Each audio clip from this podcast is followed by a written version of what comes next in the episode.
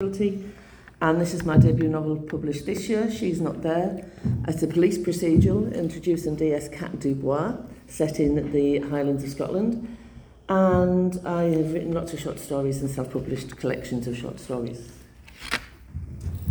Hi, I'm Ken Ward. Um, I write the D.I. King stories, and they're all set in Norfolk. And uh, you were talking earlier about imposter syndrome.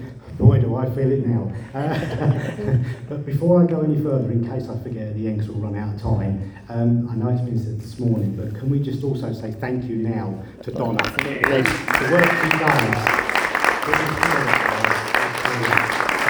Thank you very much. Um, pass you over to my name's Andy Hill, I write as AJ Hill. Uh, I write a series based down in um, Hampshire in the New Forest. Uh, the first one is that one, Dead Drift, and then the second came out earlier this year, and that's called Bloody Butcher. I'm in the middle of writing number three, which is currently titled Bloodworm, and I'm also weirdly writing a standalone as well, which came to me under rather strange circumstances but I kind of had to get the idea out, um, and that's kind of a country house reality TV mashup. Okay. This thing dying. Um, talk about imposter syndrome, I don't even have a book. I only came in to take order for coffee, but, but you've got the bare bones of one. so yeah, I'm Clever. Alex Scarrow. You, SIB Um, trial. my series is the DCI Boyd series. The first book is Silent Tide. Hello, I'm Tom Reid. I write as T.G. Reid, the uh, DCI Owen Scottish crime detective mystery series. Seems to be getting longer, but everyone kind of mention it. Um, and it's set in uh, the dark and dangerous Campsie Fells in Scotland. Pass the microphone, Tom. Yes. I should play music. Yes, it's felt like that all day. um, nice, easy one to start. What ethical and moral, moral considerations do you take into account when depicting law enforcement in your work? Oh, I'll start at that end.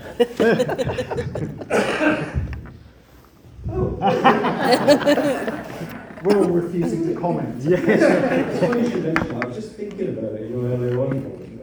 Um, yes, it's, a, it's an interesting one because, yes, I, I think I'm, I'm very conscious of killing people um, in, in police, police procedurals are all about murder often, that's, that's often the case, and it can be quite, quite brutal, some of these killings. So um, I think you have to uh, consider very carefully what's happening around these killings and who is involved in, in, in the, the slaughter of people that you actually work through your books. Um, and actually, when you are dealing with motive and, uh, and uh, consequence and all of those things, I think you can, you can build in ethical considerations to some extent. But at the same time, um, it's tricky because it's, you know, you- you're, you're supposed to be writing thrilling, um, entertaining, uh, possibly scary uh, books. So um, it- there is a there is a thin line, I think, that you have to you have, you have to walk a wire really in terms of how how to maintain these types of ethical considerations. I'm just completely hedging and fudging here. You know, just skipping around it. Can you tell? Um, but it is tricky. But I have to say, a- a- an interesting conversation with an agent, which just ties in with this, where um, uh, TV rights people, producers, um, are now getting very uh, wary of, of uh, commissioning uh, police stories and crime stories uh, where there are female victims. I think in light of what's going on in the world, what the, the real life horrors of uh, what's happening, um, uh, the attack on women. Um, so, uh, and a few writers are beginning to, to change genders terms of the victim um, uh, in order to either get around this, this, this issue of problem or actually face up to some of the ethical issues that the, the books may be raising, that their books may be raising.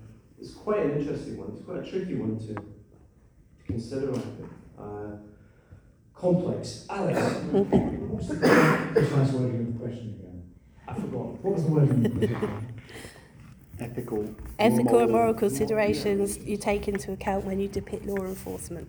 Oh, that's a, that is a good question. Um, I think we're like Tom. uh, one the big the big question is um, the victims. You I saw the victims. I, I, I kind of made a conscious effort not to do with this series um, child murders and female victims. I mean, I'm not to say I haven't had any female victims in there, but I, I just think you know, that feels like low hanging fruit in a way as well. It's, it's, and it's overdone.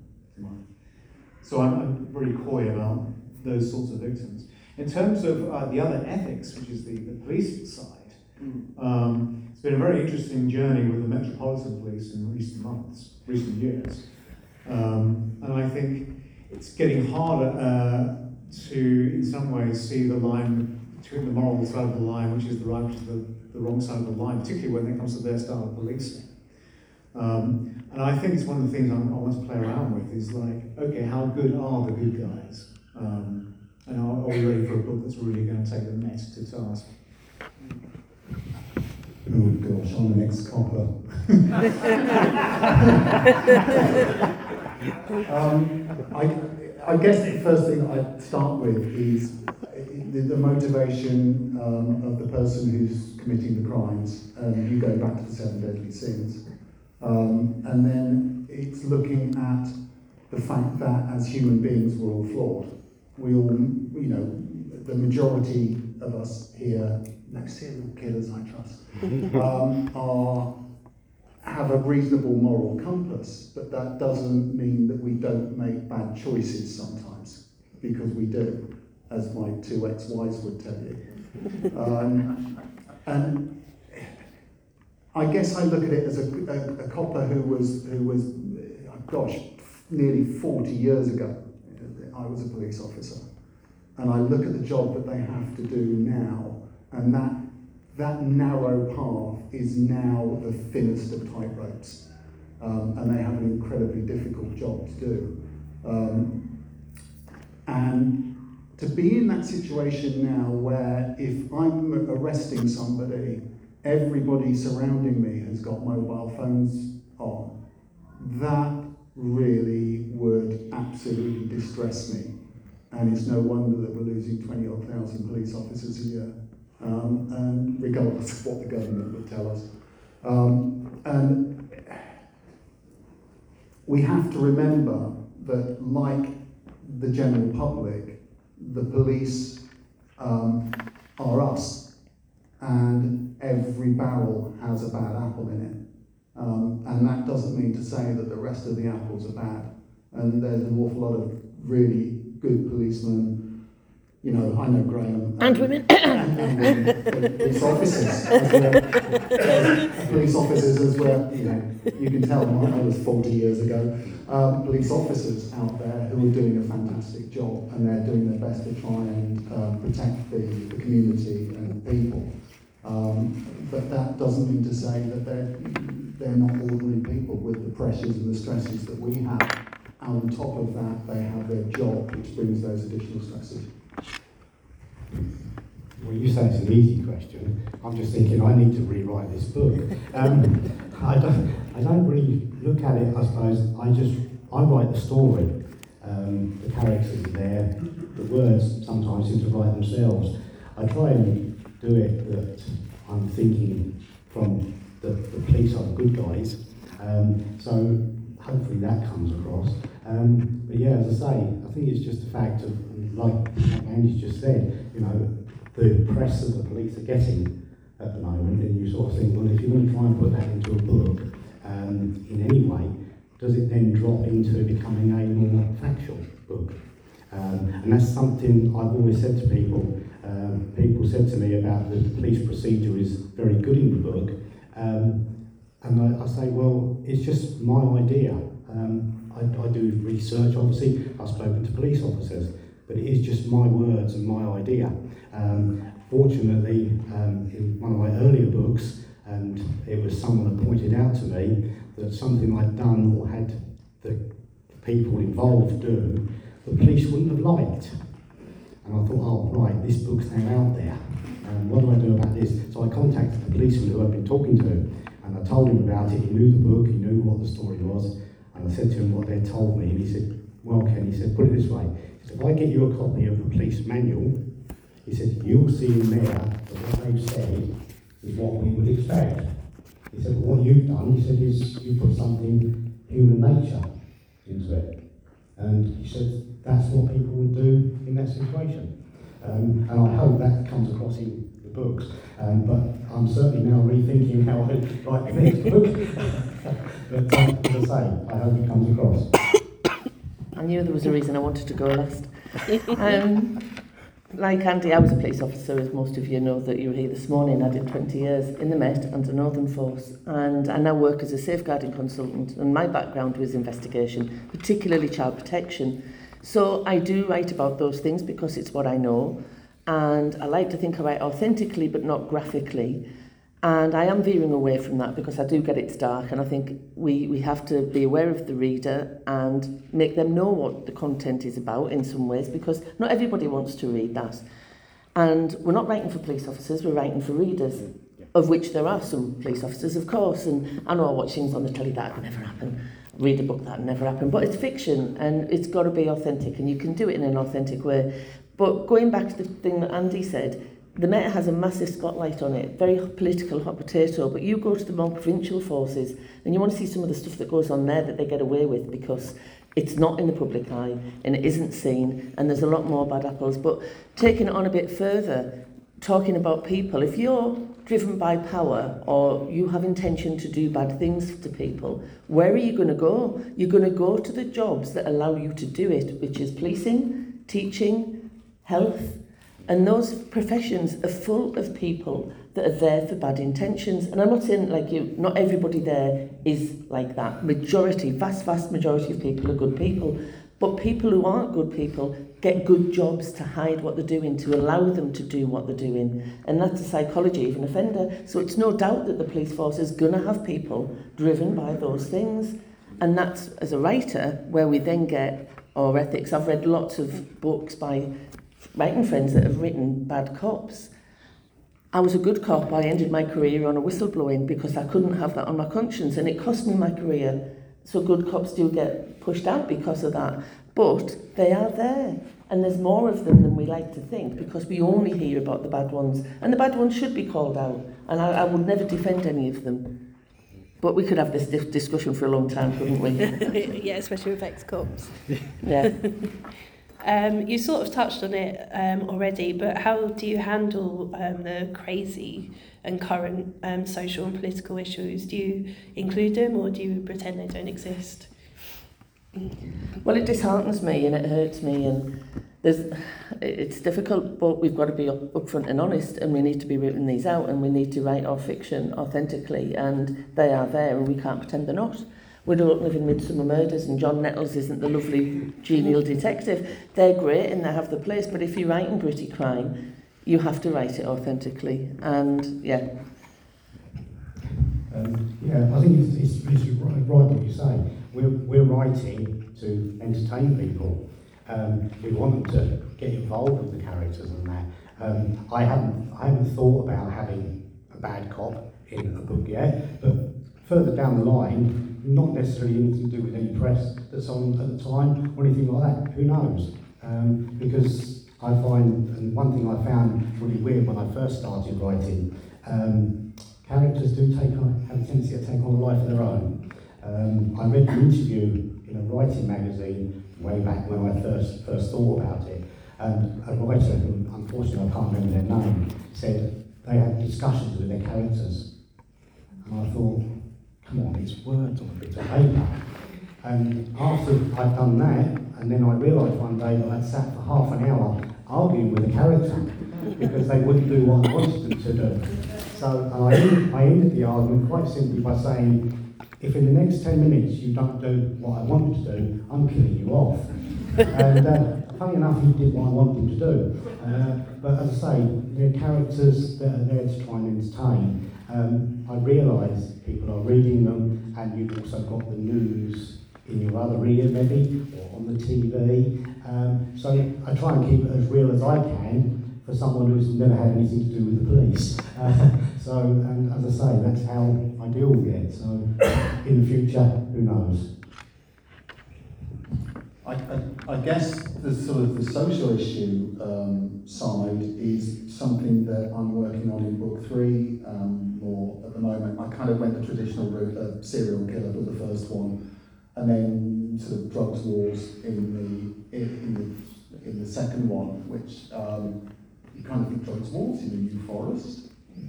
But you have to remember that the New Forest has got Southampton on one side and Bournemouth on the other and Winchester to the north, so it's actually surrounded by an urban con- conurbation. Um, and then for the third one, I, I wanted to um, address homelessness. Um, and one of the common tropes is that something like 30% of the people who are street sleepers are ex, ex-military. And it's not, it's a tiny, tiny percentage in actual fact. I went and had a chat with the CEO of Veterans Aid, um, who are a wonderful charity that if somebody comes to them who is a military veteran um, and who's homeless, they will have him housed within 24 hours. Um, and there's, you know, there's lots of others, Help for Heroes and people like that. But Veterans Aid invert the pyramid, and the person who's the most important thing is not the fundraising or anything like that. It's it's about getting that homeless person um, home. And so the premise, without giving too much away, is that there's already two homeless people being killed, and the third person is is found um, dead on the outskirts of Lyndhurst, which is not far from where my main protagonist, Jack lives. Um, and that person is a veteran um, and is known to my other main protagonist, Gemma, um, Gemma Bryce, who is a former captain in military intelligence.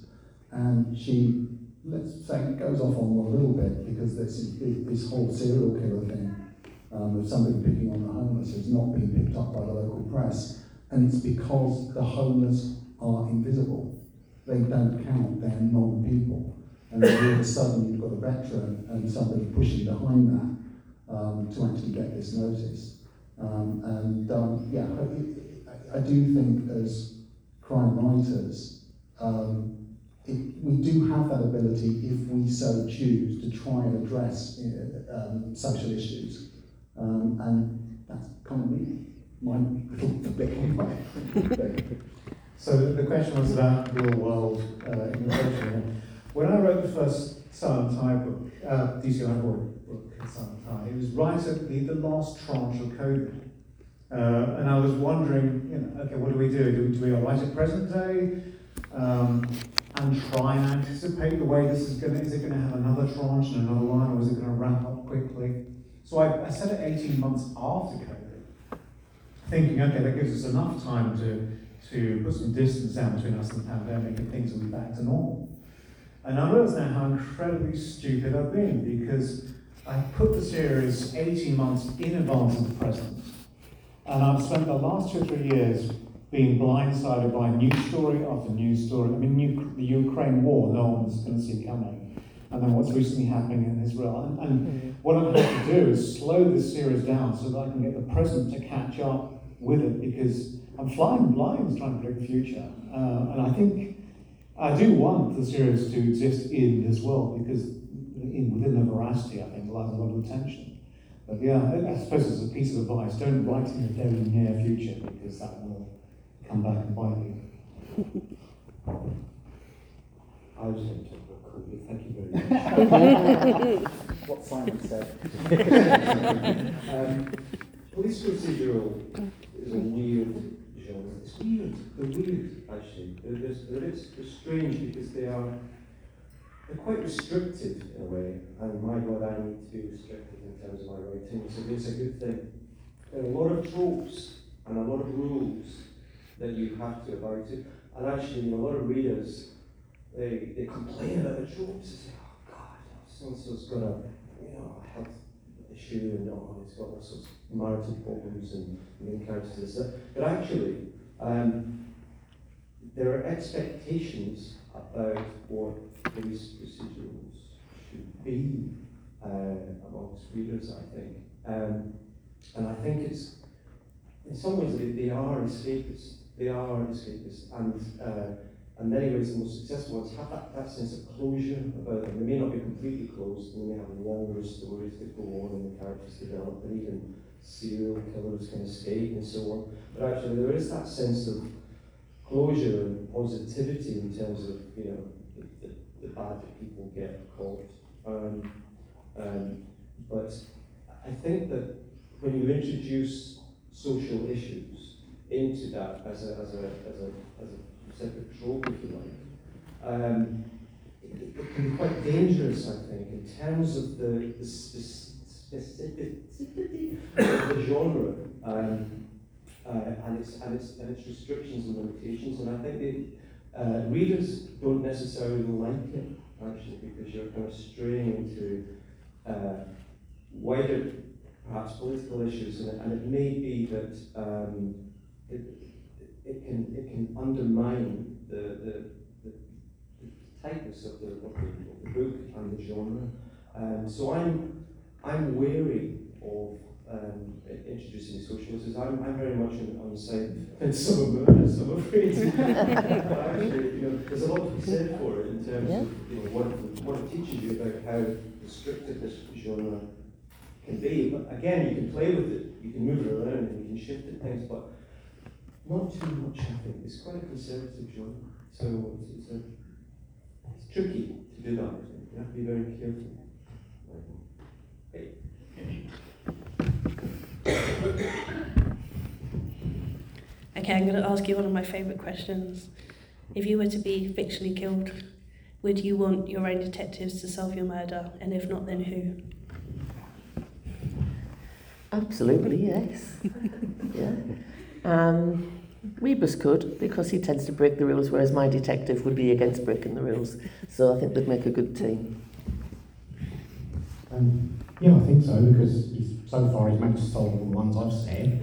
Um, but uh, yeah, but as far as fictional, um, then I'm going to go with the Midsomer Murders because it doesn't matter how many, they always manage to solve them. Uh, so, and I think if you look at it, you go back over the years, John Nettles as Bergerac, he Yeah. solved them ones as well. Yeah. So yeah, that'd be all right. It's, it's a difficult one because my, my two central protagonists are not police officers, um, and I did that deliberately because I wanted them to have more freedom than the police actually have. Um, so Jack, uh, Jack Larner is a former DI, but he's been um, he's been an estate agent for the last 20 years because I wanted to have somebody who kind of knew everybody. And an estate agent was kind of a, a, a neat way of doing it, a nice little MacGuffin of, of doing that. And then Gemma, and, and Jack's sort of, shall we say, MO when he was a DI was that he wasn't that afraid to stray into grey areas occasionally um, and was very, very focused on, on results. Um, and then Gemma, uh, Gemma Bryce, who, for want of a better word, is his sidekick and, and certainly isn't, is absolutely his equal. And to be honest, it put her in a room with anybody and she's the smartest one in the room. Um, she is borderline genius, multilingual, very, very clever girl. Um, and would I want them to? Yeah, absolutely. Because Gemma doesn't believe that grey areas exist. Having worked in military intelligence and worked in, in Afghanistan in particular, um, where um, the intelligence that she was gathering um, would save lives, there were no lines that she would not cross. So yeah, I would absolutely have those two. Um, yeah, and I'd have DCI Boyd because uh, he, he really could do with an easy book, just an easy case. I wouldn't care because I'd be dead.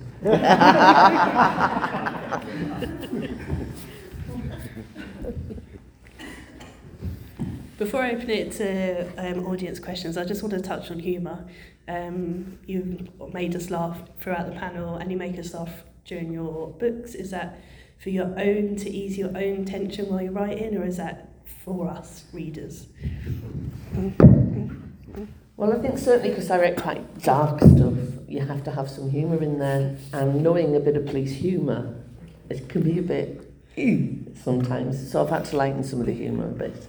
Um, and it not be so dark. But yeah, I think humour's really good and there's a place for it everywhere because that's human, isn't it? We're not just all black, we're not just white. We're, we've got lots of different shades of our personalities and I think humour's important. There's not tons of it, but I think we need touches of it in a gritty book. In other types of books, yeah, I'll leave that to the others. no, I totally agree. I think it's the fact, even though whether you've been in the police force, you know someone who's been in the police force, you know someone who's been in the military, or someone who's a pathologist, you realise the world they inhabit. And if there wasn't humour, I think there'd be very many more, especially veterans, on the street, uh, because it's the humour that allows them to carry on to do what they do. So yeah, definitely. And I, I, I enjoy writing it. Um, I like a good laugh myself, so it comes across quite easily. Effie, Effie talked, uh, touched very quickly on uh, police humour, and it is pretty dark.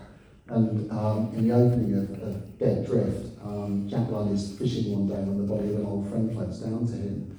And when um, his old colleague, um, Nick Sparks, turns up, Nick's opening line is, What weight were you using? Um, comedy uh, in, in um, books like this, I think, is, is actually one of the, the toolbox, uh, tools in the writer's toolbox. You, you need, I think, to have a bit of levity to create the, the emotional landscape. So I think in Shakespeare we used to do that. He would have your horror moments, but just before it, a, a comedy moment, so you have a greater emotional transition. So I think it's one of the reasons why we do it as well, to, to just double up on the impact of the next chapter. So as a kind of FYI, if we're being funny, watch out because the next chapter we get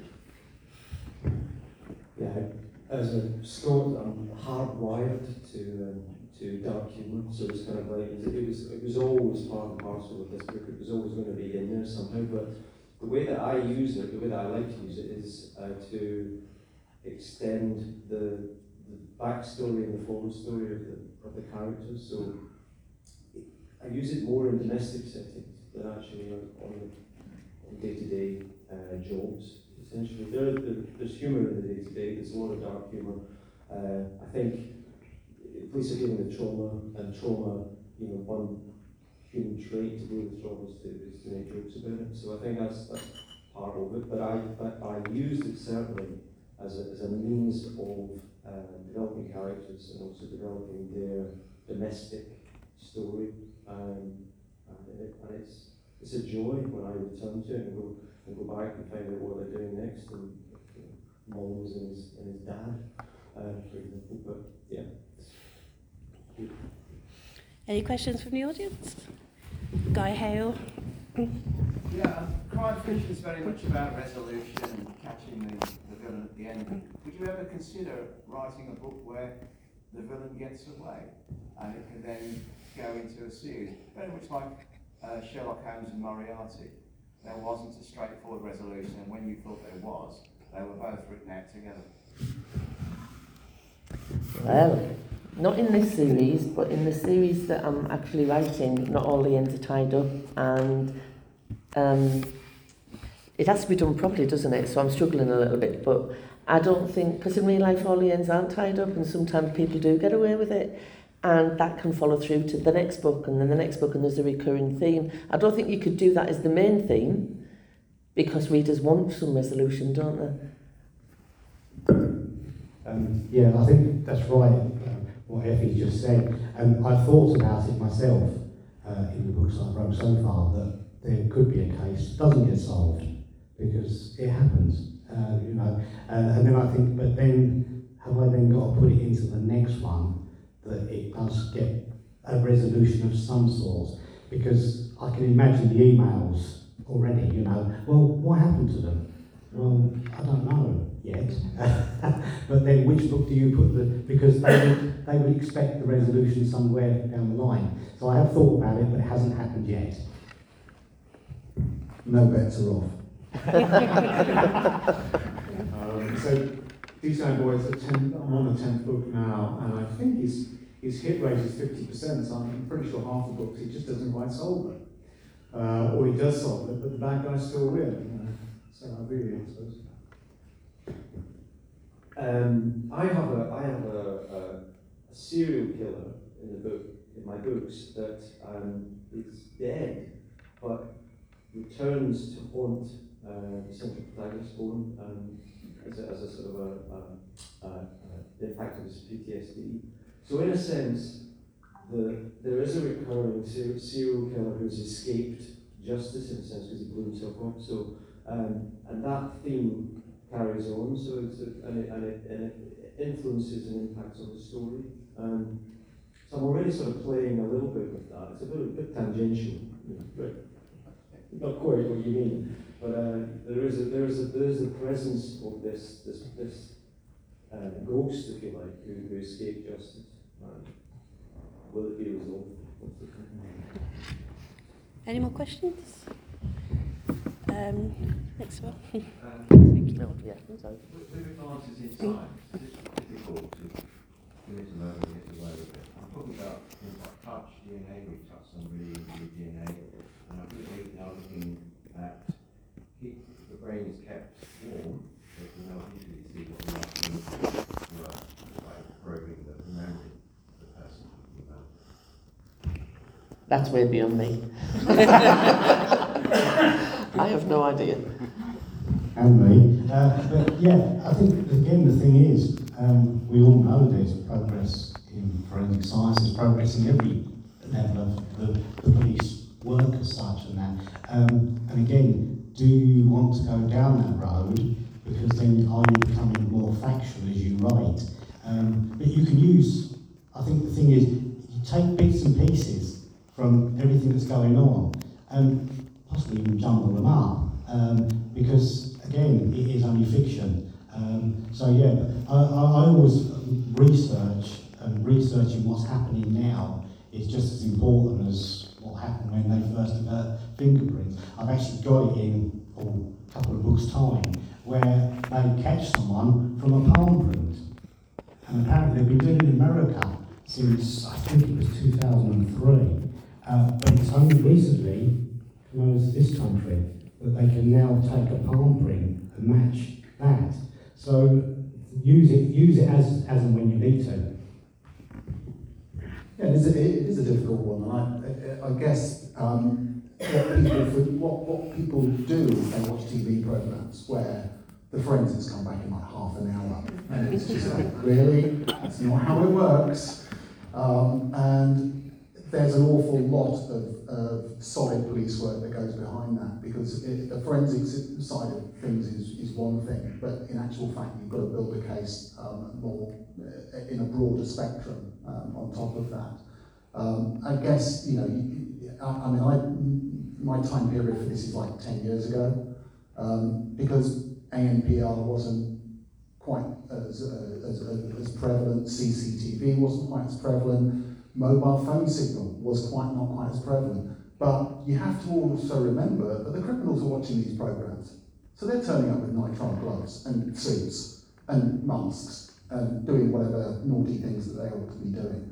Um, I guess the difference is with, with murder, and I can't remember exactly what the percentage is, but the majority of murders are committed by people known to the person who was killed. And they're often in, in, you know, whether or not they're in cold blood or in hot blood. Um, and it, that they're easier to solve. they're easier to solve than a serial killer. Um, and that's why profiling and, and, um, and, and all of the forensic side um, and building the picture of this person becomes so important. If, uh, if what you're saying is true about, um, we're, we're buggered, aren't we? Mind you, we've got AI books coming on the road or something like this. Lock us up now. yeah, yeah, it is getting harder and harder to find that wriggle room uh, between forensics to, to, to convincingly portray a bad guy, kind of getting away with it long enough to get a novel out of it. Um, honestly, I don't know the answer. I'm, you're actually scaring me. I, I've got the answer. There's two words: smoke and nervous. Yeah. That's three words. And do you want to ask a question? Yeah, uh, for the authors that worked in the police force and for the, uh, the authors that haven't, I was wondering, have you based the characters on anyone you've come across, good or bad, or is it, does it come? No comment. I think what most, most authors do, and I like to think that I'm probably similar to most people, we take bits of lots of different people we know to make an amalgam. And I have definitely written some characteristics and some not so nice bosses I've had in the past. They do feature, but I'd like to think they're hidden a bit. Only I know who they are. Um, yeah, again, I made it up, uh, basically, but I did feel that I'd achieved the right result. Um, early on in the books, uh, the main police character is having a relationship with one of his sergeants. And uh, someone asked me which two police officers in Norfolk were having an affair. and I said, I don't know, and I don't actually think it really matters. Um, but with this one, uh, someone I knew who read the book, and she said to me at one stage, she said, I wish I could meet a man like D.I. King. He's lovely. And I just looked at her and I said, he's not real. I said, I've made him up, he does not exist. She said, no, but he's still lovely. So that works. But no, it's a case of taking bits and pieces of people you maybe know. Uh, no, the, for me, the police officers that are in mine are, are completely fictional. Um, I guess the killer in the first one is a composite, um, and uh, Gemma um, is is not somebody I know at all, um, but and, and in actual fact came about weirdly because I'd written her as a male character to begin with, and it was my editor who suggested that she'd be female. Um, and was absolutely the right call. Always listen to your editor. Um, and then Jack has a lot of my characteristics um, in, in, in some ways, probably nicer than I am. Um, but he, um, he was invalided out of the police force because of a very bad knee injury. I wrote that because I have arthritis in both my knees. He fly fishes, I fly fish. He loves to cook, I love to cook. Um, and so he's very relatable to me, um, and writing dialogue for him is, is, is cool. I suppose the thing that I have ruthlessly stolen is friends' names um, to put in, and usually splice them together. So um, uh, Jack's old boss in the police, um, who is now a detective chief superintendent, is somebody called Rona Blacklock.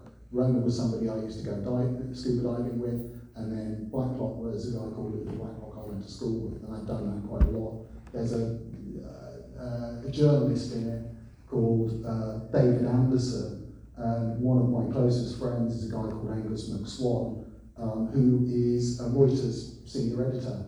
His middle names David Anderson. So that kind of. I think I kind of do the flip side of that, which is I think in all of the books uh, all of the characters are based on people I know. Uh, and I tend to even write my first draft with their actual names. And then the last part of that drafting process is to do a word search on their names, strip them all out and replace them with fake names so that you can't be sued. That's what I. I think it's- it is dangerous because I think I have missed it in one. Um, yeah, um, For the lawyers. yeah. Stop the to-do list. But, but I think I mean, that's how it works for me because then I know how they would speak uh, in that situation. It makes the writing a lot easier to have a genuine pers- personality template to work with. Um, I based my second character entirely on Andy. That's, no, I, I, um, check still in the post. no, um, I, it's interesting because I, I started with one and you have, you have, I worked very hard on all of the, the, the team, the central team, worked for months on before I put any kind of story to paper, and it's important to get that right, um, and, and, and have these people as fully formed as you could possibly go at that particular point. Um, and at that, at that time, same time, I, I had a, a police advisor, fantastic detective inspector who helps me, shout, shouts at me, or humiliates me, um, interrogates me. Um, and um, I've worked with him through, through the whole the whole series, and it's interesting because as we've gone along, Uh, I got to know him really quite well. He's starting to influence one of the, I'm not going to say which one, one of the characters in the, in the book quite early on. It starts to take on some of his characteristics, almost unconsciously, I think, at first, and then I realised what I was doing. Like, "Hmm, But should I tell him? Should I not tell him? Um, and it's, it's just quite subtle, but it's, it's, it's useful because um, it gives you something to hang um, the characteristics on as well. It gives you some sort of reality to pin it to, um, which is good. Anybody else? Morgan? Um, what's the weirdest thing you've had to research for your books um, that you would have uh, find difficulty explaining should you have your computer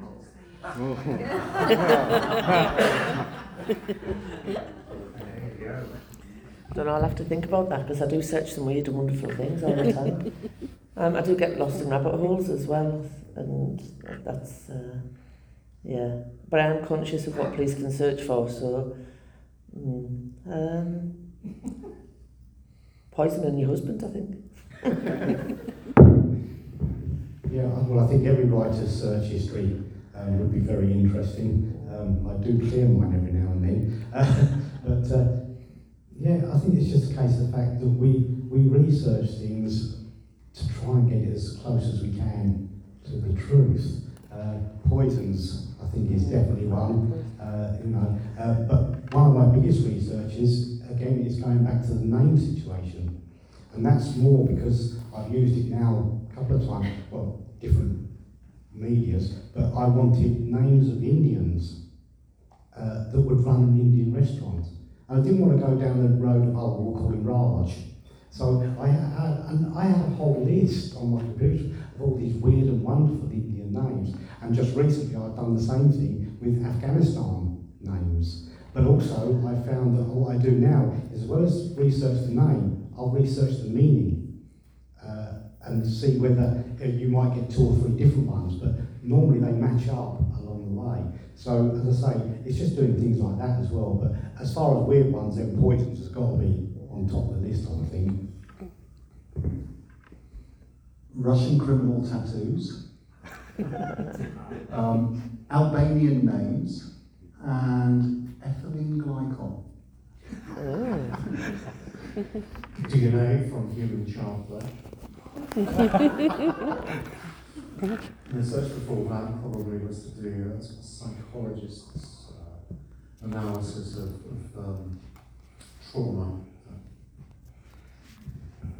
I've actually been banned twice.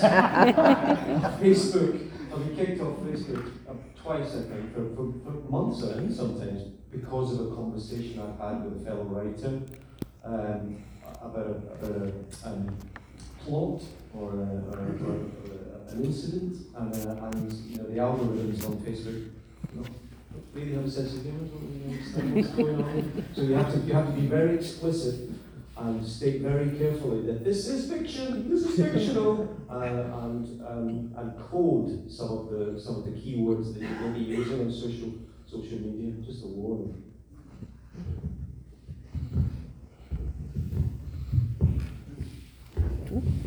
Unfortunately, we're out of time, um, but again, these guys will be around, and everyone apparently apart from Alex has books to sell.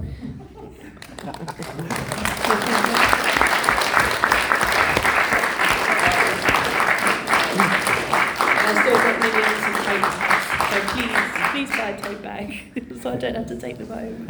Thank you, Donna. There were some uh, good questions in there. You're thank you. Thank you for Everything. stepping in. Thank you. And I said, well, have taxi for 10 past five, please. I will to train station. Oh, well, we'll try to get it there as soon as we can. Do you want to take that? Well, you better, is it, because you're trained at half past five. I was going to say, because otherwise you'll- Ouch, ouch, ouch.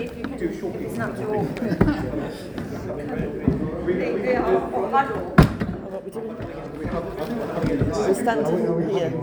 Well, now we've got two that side and three this side. Okay, let's do it. Are we going to do it in front, are we? The front. Right, Okay. okay, let's do it. let's do it, let's do it all at the same place. Like the um, cheerleading squad.